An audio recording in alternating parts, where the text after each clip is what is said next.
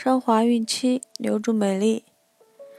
大家好，这里是孕产期及产后五年专业护肤品牌嘎夫索为您和宝宝提供的儿童故事，我是主播安琪姐姐。欢迎关注卡夫索官方微信公众号，拼音卡夫索零零一，免费收听每日儿童故事。今天我们将收听的故事是寻找笑容的小妖精。山洞里住着小妖精，可爱又漂亮，只是她老喜欢生气，一生气就笑不出来啦。她不笑还不让别人笑呢。有一天，小妖精拿着一根小魔棍儿，背着一只大口袋，专门去捉笑。一只小鸟从树上飞下来，跟小妖精打招呼，喳喳喳。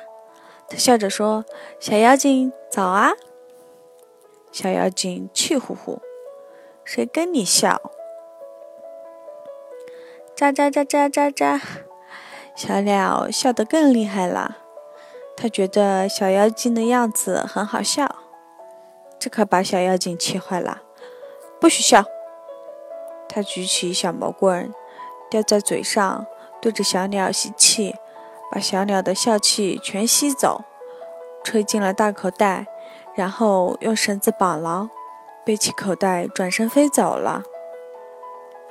小鸟没有了笑，傻了眼。走了没多久，小妖精又遇上了老牛，老牛很友好，摸摸摸地冲着小妖精笑，结果老牛的笑也让小妖精吸走了。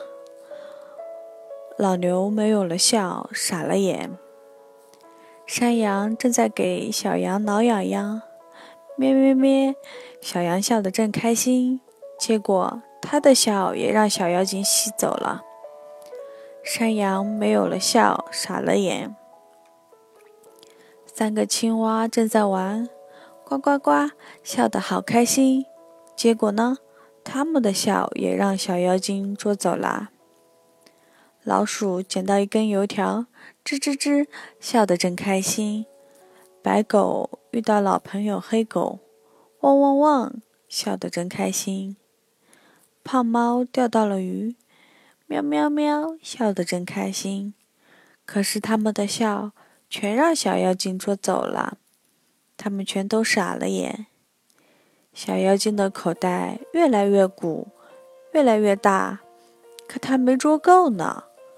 瞧，山野上有两个稻草人，笑得多开心，嘿嘿嘿，哈哈哈！不许笑，我这么生气，你们还笑。小妖精飞到他们中间，可我们想笑啊。稻草人不听小妖精的话，他们的笑也被捉走了。没有了笑，两个稻草人傻了眼。